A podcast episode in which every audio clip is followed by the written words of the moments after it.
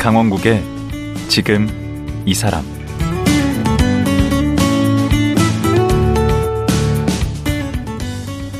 안녕하세요, 강원국입니다.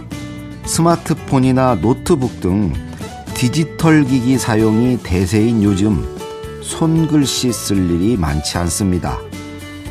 하지만 주변을 둘러보면 의외로 만년필로 손글씨 쓰는 걸 좋아하는 분들이 적지 않은데요. 잉크도 채워주고 길도 들여야 하지만 그 불편함이 오히려 만년필만의 매력이라고들 말합니다. 오늘은 이런 만년필 애호가들에게 꼭 필요한 분을 모셨습니다. 바로 만년필 수리 장인 김덕래 씨인데요. 지금까지 무려 만여 자루의 만년필을 수리했다고 합니다. 세상이 각박할수록 따뜻한 아날로그 감성이 필요한데요. 오늘은 만년필의 맛과 멋에 푹 빠져보시죠.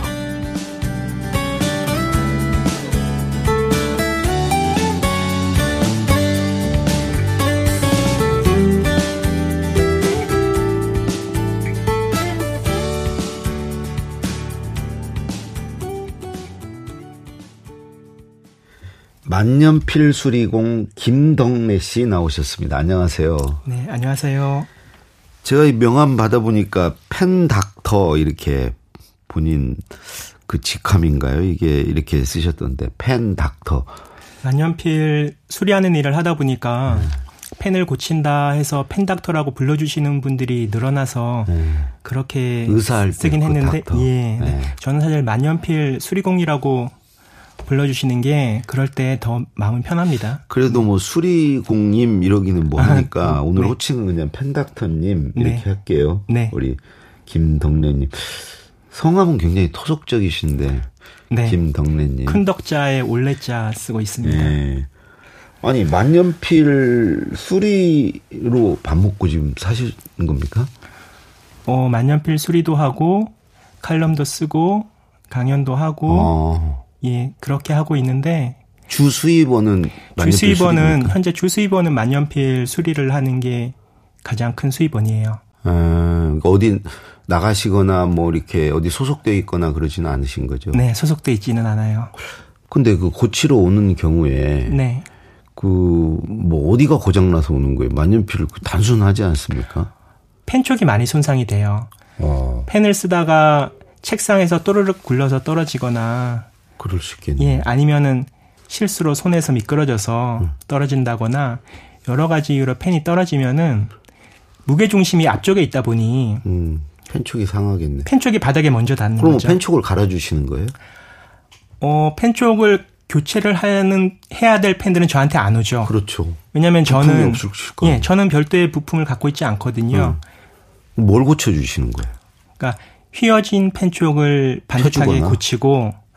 또 흐름이 답답한 펜들은 음. 또 흐름을 띄워주고 뭔가 장비가 있지는 않겠네요. 어 그것도 장비라고 해야, 하면 해야 될까 모르겠습니다만 음. 아주 작은 그 얇은 플라스틱 조각이나 좀 부드러운 나무 조각 요 정도가 대부분의 어떤 수리 도구고요. 실제 거의 모든 과정은 그 두 손으로 합니다. 손으로. 그러니까 어떻게 보면 손톱이 아주 유용한 수리 도구인 거죠. 그러니까 뭐 부품도 필요 없고 네. 장비도 필요 없고 손 손재주로 하시는 거네. 부품이나 장비가 필요한 경우는 음. 실제 만년필 수리하는 경우에 한 오 퍼센트도 채 안 될 것 같아요. 음. 네. 그러면은 집에서도 방법만 알면 할 수 있겠네요. 제가 그 펜샵 코리아라고 하는 만년필 회사에 다녔었는데 음. 퇴사한 지가 이제 사 년째거든요. 음. 제가 별도의 어떤 사무 공간을 만들어서 일을 하는 게 아니라 음. 집 드레스룸을 옷을, 빼, 옷을 빼내고 음. 그 선반의 높낮이만 조절을 해서 네.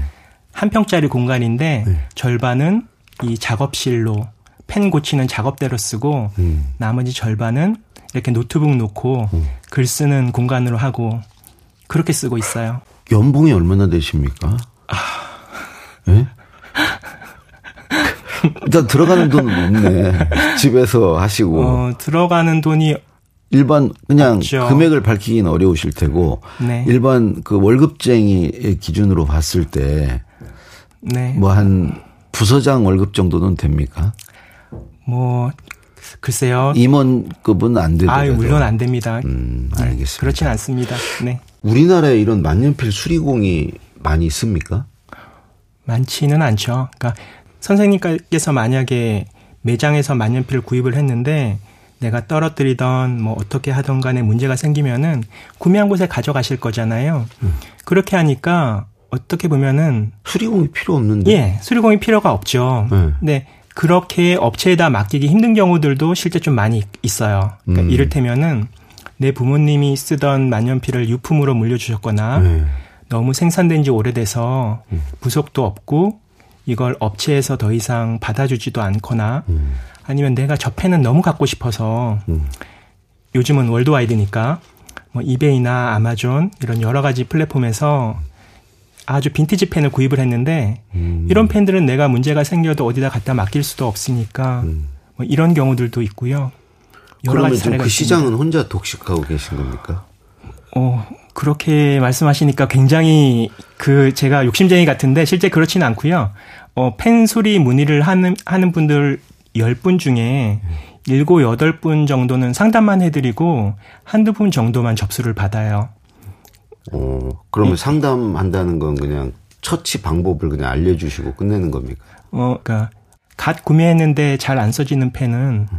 구매처에 한번 문의를 해보세요 음. 라고 안내를 드리고요. 음. 혼자 조금 케어할 수 있는 능력이 될 것 같다 음. 싶으면 자가조치 요령을 알려드려요. 알려주고. 알려드리고 아, 난 이거 손대기도 버겁고 이거 다른 이유로 어디 맡기기도 힘들어요 음. 라는 분들은 어, 그러면은 반년 정도 이상 기다려도 괜찮겠습니까? 여쭤본 후에 아니 반년씩이나 기다려야 돼요? 네. 왜냐면 아니, 한 달에 그러면 몇 건이나 의뢰가 들어와요? 한 달에 평균? 글쎄요. 대략 한 사십에서 오십 건 정도? 와, 그럼 거의 네. 하루에 하나씩 쳐내도 뭐 네. 정신이 없겠네. 근데 그게 또 문제가 되는 게 네. 걸리는 시간이 걸리는. 다 다르거든요. 네. 그러니까 뭐 대략 삼십 분에서 한 시간 안에 끝나는 경우도 있고요. 네. 뭐 몇 날 며칠이 아니라 일주일 이상 걸리는 경우도 있어서 음. 펜마다 편차가 큽니다. 음. 그러니까 어, 제가 수리를 하다 보니까 음. 예전에는 아, 이 정도면은 나도 만족할 수 있다라는 상태였는데 이게 아는 게 무섭다는 아, 건지 알면 알수록 어, 좋은 상태가 되니까 음. 더 좋게 해드리고 싶은 거죠. 어. 그러다 보니까 어, 이 정도면은 보내드려도 되겠다 싶은 생각보다 음. 아 오늘 하루만 더 손봐드리자 해서 하룻밤을 재워서 음. 그 다음날 하루 더 체크하고 이러다 보니까 그게 아 그러면 받는 돈도 다 다르겠네. 어 아주 낮게는 무료로 해주는 경우도 있고요. 음. 왜냐하면 초등학생 고객들도 있거든요. 음. 그러니까 초등학생들은 아저씨 이런 좀 싼 펜들은 안 봐주시겠죠? 라는 식으로 이렇게 물어와요. 음. 자라나는 꿈나무인데 음. 어, 그런 펜은 안 본다고 할 수는 없잖아요. 그래서 일단 보내라고 해요. 음. 그리고 다른 펜들과 마찬가지로 똑같은 과정을 거쳐서 수리를 한 다음에 이렇게 먼저 보내주죠. 음. 그렇게 하는 경우도 있고 그러다 보니까 한자로 손보는데 비용은 아주 낮게 잡으면은 무료인 거고 높게 잡으면은 한자로 손보는 비용이 오십만 원을 넘어가는 경우도 있어요. 와, 그러면 만년필이 몇백만 원 한다는 거네. 만년필이 몇백만 원 하는 펜도 물론 있고요. 음. 뭐 몇천만 원 하는 경우도 있고 음. 특수성 아주 특수한 경우지만 음, 아까 얘기한 유산으로 뭐 받은 거 이런 것은 가격이 아무리 수리비가 비싸도 그쵸. 하겠네. 그러니까 그 편차가 굉장히 커요. 그러면 한, 한 달에 무슨 사오십 건이 이렇게 의뢰가 들어올 정도면 만년필을 쓰는 분들이 그렇게 많, 많아요? 생각보다 많아요. 그게 제 고객들은 네. 말씀드린 대로 초등학생부터 있다고 했잖아요. 음. 초등학생부터 할아버지 할머니들까지 음. 다양하거든요. 음. 아니 그런 분들이 어떤 용도로 왜 만년필을 이렇게 쓰시는 거죠? 저는 쓴 지 너무 오래돼가지고. 제 생각에는 그래요. 그게 오히려 요즘 음. 세상이 음. 물자가 너무 차고 넘치는 세상이 되다 보니까 음.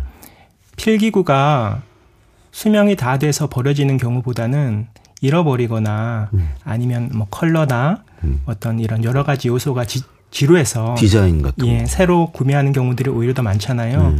그러다 보니 오히려 나만의 필기구, 나만의 것을 갖고 싶은 어떤 인간의 욕망이 음. 끌어올라와지는 게 아닌가 싶은데 그럴 그러니까, 때 음. 만년필은 초기 나의 스타일에 따라서 조금씩 달아지면서 길이 들기 때문에 음. 그런 면에서 매력을 느끼는 수요도 꽤 있고 음. 할아버지 할머니들은 내가 이제 살 날이 얼마 남았으면 얼마나 남았겠어. 내가 금전적으로 허락하는 한 좋은 펜을 사서 음. 내 손주한테 또 아니면 내 아들한테 좋은 내가 생, 구입할 수 있는 좀 좋은 노트에다가 인생 격언을 음. 아니면 유언이라고 하기엔 너무 이르지만 예. 뭔가 좋은 문장들을 적어서 나중에 내가 이 펜과 함께 물려주고 싶다 이런 분들도 많으세요. 아, 용도가 다양하네. 네, 다양합니다. 필사 같은 거 많이 하겠다. 필사를 만년필. 하는 경우들도 많죠. 필사, 성경 필사도 하고. 많죠. 음. 일반인들 중에서도 만년필로 필사하는 경우들은 생각보다 꽤 많습니다. 음, 어, 나 젊은 분들이 이렇게 음, 만년필을 많이 쓴다는 게 의외네요. 초등학생까지 이렇게 쓰고 있다는 게. 그렇죠. 저도 처음에는 어, 정말 아주 드물게 있는 경우가 아닐까 했는데 생각보다 많아요. 아니 좀 매일 잉크도 넣어야 되고 네. 좀 불편하지 않습니까? 우리가 볼펜이나 이런 거 쓰는 것보다 만년필이.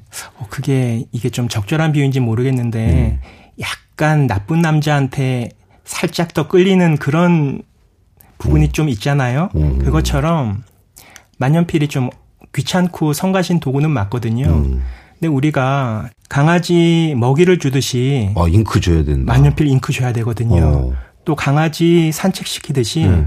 만년필 자주 써줘야 되거든요. 맞아요. 안 쓰면은. 그렇죠. 또 강아지 또 가끔 가다가 이렇게 씻겨줘야 되지 않습니까? 네. 그것처럼 만년필도 네. 아주 드물게라도 세척을 해줘야 되니까 네. 어떻게 보면은 만년필 한 자루를 내가 키우는 거네. 강아지 한 마리를 키우는 일과 크게 다르지 않다. 저는 이런 생각이 들어요. 반려 물건이네. 반려 사물. 그게 어 내가 응. 강아지나 고양이를 키우는 것만 해도 응. 어떻게 보면은 마음의 좀 여유와 응. 시간적인 어떤 여유가 그나마 있다고 봐야 되잖아요. 또 키우면서 여유를 찾기도 하고요. 네. 만년필 한 자루를 응. 내가 늘 갖고 다니면서 이렇게 쓰다듬어 주면서 이렇게 사용을 하는 게 응. 어떻게 보면은 나의 반려펜 늘 관리하는 일이다. 내 마음을 또 좀 편안하게 하는 일이다. 이렇게 음. 생각하는 것도 같아요. 어, 나 그 만년필이 볼펜보다 비싸고 네. 어, 쓰는데 또 번거롭고 어, 그런데도 아, 그런 이유가 있을 수 있겠네. 오히려 이렇게 디지털화되면서 네. 그런 수요가 있을 수 있겠네요. 제 고객들은 아까 말씀드린 대로 나이대가 다양하다고 했잖아요. 음. 직업군도 다양하거든요. 선생님들도 많고요. 음. 뭐 기업체 다니시는 분들도 많은데 음. 군인도 있고 소방관도 있고요. 음. 그리고 어 제가 최근에 손봐드린 분은 부산에 사는 음. 교도관이에요. 예. 이분 직업이. 예. 근데 가족들은 부산에 있는데 근무지를 옮겨 다녀야 되니까 음. 마음도 허전하고 어하. 예, 그러다 보니까 직장, 예, 직장에 출근해서도 어딘가 계속 마음이 좀 쓸쓸하고, 에. 그래서 처음에는 이렇게 좀 술을 마셨는데, 음. 몸이 점점 안 좋아질 게 뻔하고, 음. 뭔가 내 건강도 지키면서 음. 마음의 안정도 찾을 수 있는 게 뭐가 있을까? 그러다가 만년필을 시작을 했는데, 음. 어, 그 이후에는 술 마시는 횟수도 훨씬 줄어서 나한테 참 유익한 취미생활 같다. 음. 이렇게 말씀하시는 분도 계셨어요. 취미생활로 하기에 네. 비싸지 않아요? 만년필? 어, 우리가 만년필을 쉽게 구입, 구입할 수 있는 금액대가 네. 천 원, 이천 원 선부터 다양해요. 그러니까 그리고 만년필 샵에서도 좀 유명 브랜드에서 만든 만년필도 저렴한 스쿨펜들은 뭐 이천 원, 삼천 원 요 정도 되는 펜들도 있거든요. 스쿨펜? 네, 그러니까, 학생용 펜. 예, 그렇죠. 음. 근데 그런 펜들을 꼭 금액대가 낮다고 해서 품질이 음. 현저히 떨어진다고 보기도 힘들고 음. 만년필로서의 기능적인 부분은 음. 최소한의 기능적인 부분은 그대로 가져가거든요. 그러면 사람마다 자기에게 맞는 어떤 만년필이 있을 수 있겠네. 있죠. 그 만년필을 고를 때 네. 어떤 점을 좀 신경 써서 골라야 되나요? 일단 내 손에 편해야 됩니다. 음. 그게 손에 쥐었을 때 음. 그 느낌. 글쎄요. 그 음. 어떤 그런 손에 딱 차는 음. 어떤 충실감이라고 해야 될까요? 음. 그런 만족감이 있죠. 쥐었을 때 손맛이 있죠. 음. 그러니까 내 취향에 맞는 펜을 선택하면 되지 그냥 무조건 남들이 비싼 게 좋은 거야 라고 얘기해서 음. 비싼 펜이 좋겠지 하고 사면은 아니 뭐 굵기도 있을 테고 그쵸. 그다음에 그 펜의 촉감도 있을 거 아닙니까? 근데 그런 거 고려해서 만져보고 이렇게 하면 되겠네. 제일 좋은 건 네. 매장에 가서 네. 직접 펜을 한번 쥐어보고 사는 게 제일 좋죠. 음. 왜냐면은 남들이 아무리 괜찮다고 해도 음. 내가 손에 쥐었을 때 내 손에 착 달라붙는 맛이 없으면은 음. 그럭저럭 펜이 잘 나와도 잘 안 쓰는 펜이 될 수도 있거든요. 음. 우리 펜닥터님은 네. 원래 어렸을 때부터 이렇게 만년필 매니아였습니까? 아니에요. 저는 제 기억에 음. 저는 만년필을 어렸을 때 만져본 적이 형 만년필을 다 잠깐. 형은 만년필이 있었어요. 네. 졸업할 때도 선물로 받는 게 늘 만년필이었고. 형 만년필을 잠깐 만져본 정도지 음. 실제 제 소유의 만년필을 가진 거는 대학생 때니까요. 음. 뭐 거의 없이 살았다고 그러니까 만년필과 무방하죠. 무관하게 사셨네. 거의 만년필이랑 상관이 없었죠. 그러면 네. 전공은 뭘 하셨습니까?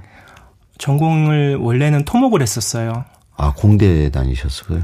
토, 예, 토목을 하다가 네. 나중에 이렇게 문예창작으로 학교를 바꿔서 그렇게 아, 점점 이제 만년필 쪽으로 가네. 어, 그런가요? 그러면 토목을 하다가 그랬다면 중간에 네. 과를 옮긴 겁니까? 학교를? 아, 그게 제가 고등학교 때 음. 제 집이 그러니까 고향이 강릉이거든요. 음. 저는 고, 남자 고등학교의 그 문학회 회장이었어요. 오, 그때부터 뭐 글 좀 쓰셨네. 아, 그리고 음. 제 친구 중에 한 명은 음. 여자 고등학교 문학회 회장이 회, 회장이었거든요. 음. 그러다 보니까 아무래도 가끔씩이라도 음. 그 학교의 그 회장단끼리 모이거나 아, 그걸 빙자해서 모이죠. 예, 그렇게 모이는 경우가 있지 않습니까? 네, 그러다가 사귀기도 하고. 네. 그렇게 해서 알게 됐던 음. 친구인데 네, 누구신데? 어, 그 드라마 작가로 좀 많이 알려진 누구신데요? 예, 김은숙 작가입니다. 아, 더 글로리? 예. 뭐 도깨비? 아, 예. 좀 아, 우연 그분이 강릉 분이세요? 예. 근데 좀 음. 우연찮았던 게 제가 대학 토목과에 들어가서 음. 이 학년 일 학기까지 마치고 군대를 갔다가 제대를 했거든요. 음. 그리고 다시 복학을 한 그 며칠 안 된 시점이었어요. 음. 근데 아주 우연히 강릉 시내를 그냥 가고 있었는데 음. 정말 아주 우연히 그 친구를 만났어요. 오. 길거리에서 우연치 않게 만났는데 그 친구가 저한테 음. 어, 너 요즘 뭐 해? 이렇게 음. 묻더라고요. 그래서 어, 나 요즘 뭐 이렇게 이렇게 제대해서 음. 다시 복학 준비하고 뭐 이렇게 이렇게 하고 있어. 음. 그랬더니 이 친구가 참 뜬금없었어요. 음. 뜬금없이 내가 지금 서울예전 문예창작과 다니는데 음. 너도 와. 되게 너랑 잘 맞을 것 같아. 아, 그, 그래요? 뭔가 이렇게 썸씽이 있을 것 같은데. 아, 썸씽은 음, 없었고요. 음. 그 친구가 근데 그 말을 하고 나서 왜 했을까 그분은? 그냥 갔어요. 오. 그냥 가, 가버렸어요. 오. 근데 제가 집에 와서 막 고민을 했죠. 지도 교수님한테 저 학교를 그만두고 싶어요라고 하면 분명히 약간 미쳤다고 할 상황이었거든요. 오. 제가 처음에 구이 학번이었거든요. 음.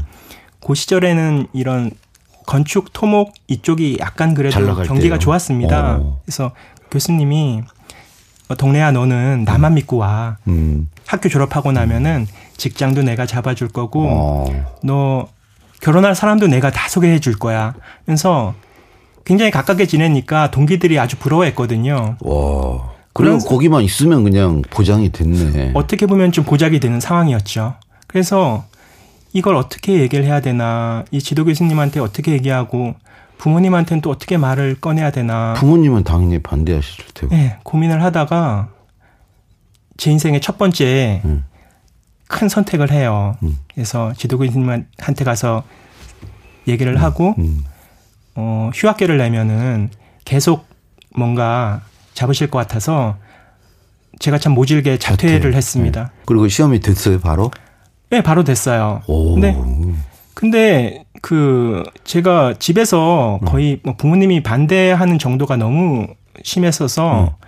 아예 외출을 못했었어요. 그래서 그 당시에는 이렇게 뭐 인터넷으로 하는 게 아니라 그냥 가서 원서를 냈지 않습니까?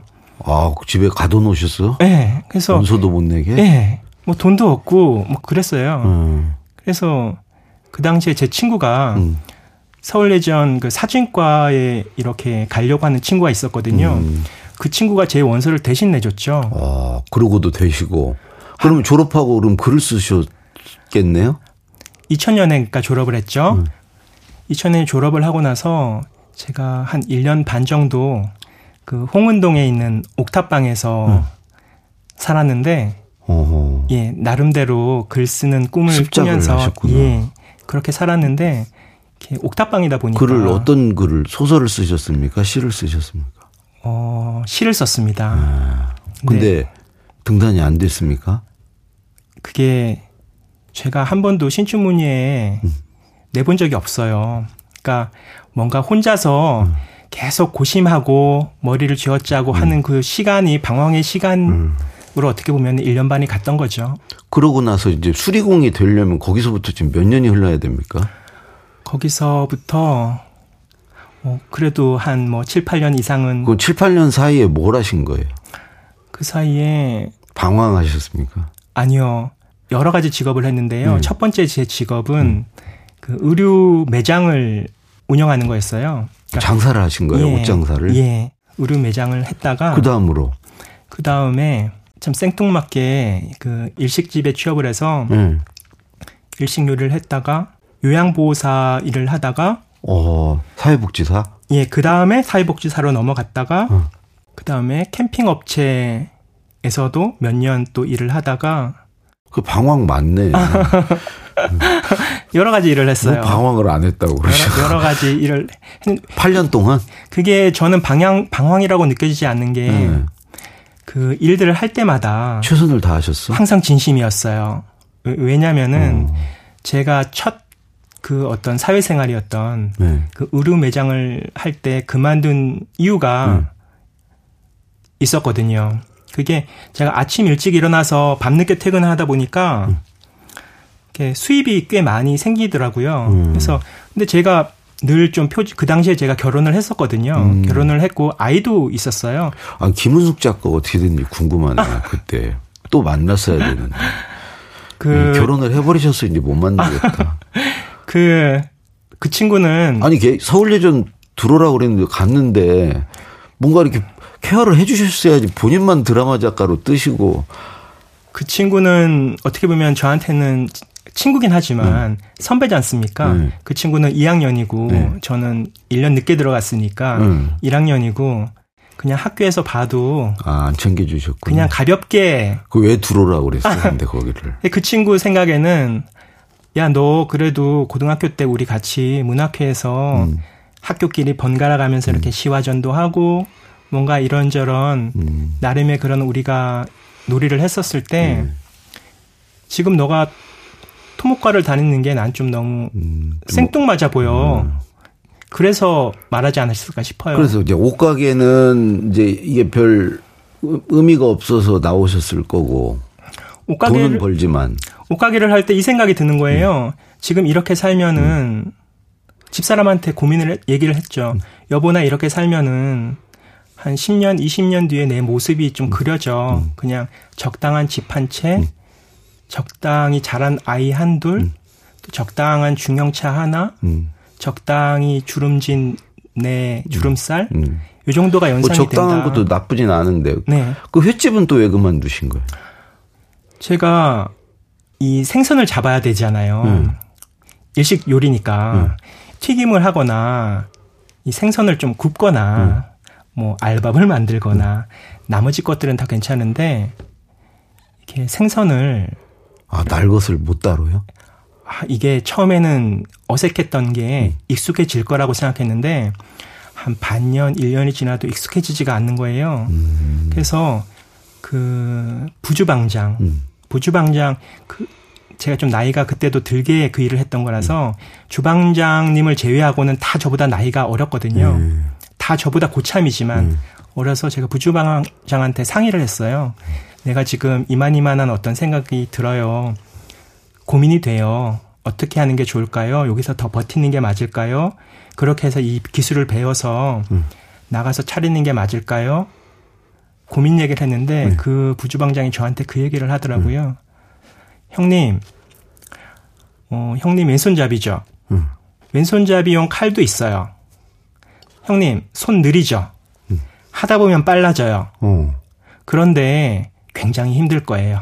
음. 그 여정이 음. 굉장히 힘들 건데 음. 제 생각에는 분명히 형님이랑 음. 맞는 일이 따로 있을 거예요. 음. 왼손잡이가 뭔가 제약이 되지도 않고 극복해야 될 제약이 되지도 않고 뭔가 손이 조금 느린 게 뭔가 그게 방해 요소가 되지도 않는 음. 형님이 잘할 수 있는 일이 저는 분명히 있을 그 것 같아요. 진심이었어요? 네. 진심으로 느껴졌어요? 네.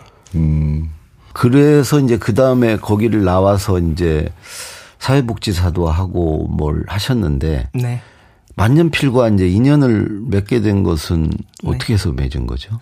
그 이후에 뭐 캠핑 업체나 몇몇 직업을 더 한 그 이후의 시점인데요. 네. 그때 주변에 지인 한 분이 내가 보기에 당신의 정서는 그리 이렇게 거칠거나 음. 억세거나 음. 그렇지 않아 보이니 이렇게 만년필 필기구 회사 유통하는 업체가 있는데 여기 한번 찾아가 보는 게 어떨까라는 권유를 해 주신 분이 있었어요. 아, 그러면 네. 예. 그렇게 해서 이제 그 회사에 들어갔다는 거죠? 어, 네, 맞습니다. 네. 근데 시간이 지금 다 돼 가지고요. 네. 오늘은 여기까지 듣고 네. 그 거기 들어간 이후는 네. 내일 하루 더 모시고 네. 말씀을 나누도록 하겠습니다. 네. 저도 오늘 얘기 들으면서 부쩍 지금 만년필에 관심이 생겼거든요. 그래서 내일 만년필에 대해서도 네. 더 좀 자세히 알아보도록 하겠습니다. 네. 오늘 말씀 고맙습니다. 네, 감사합니다. 만년필을 수리하는 펜닥터 김덕래 씨였습니다.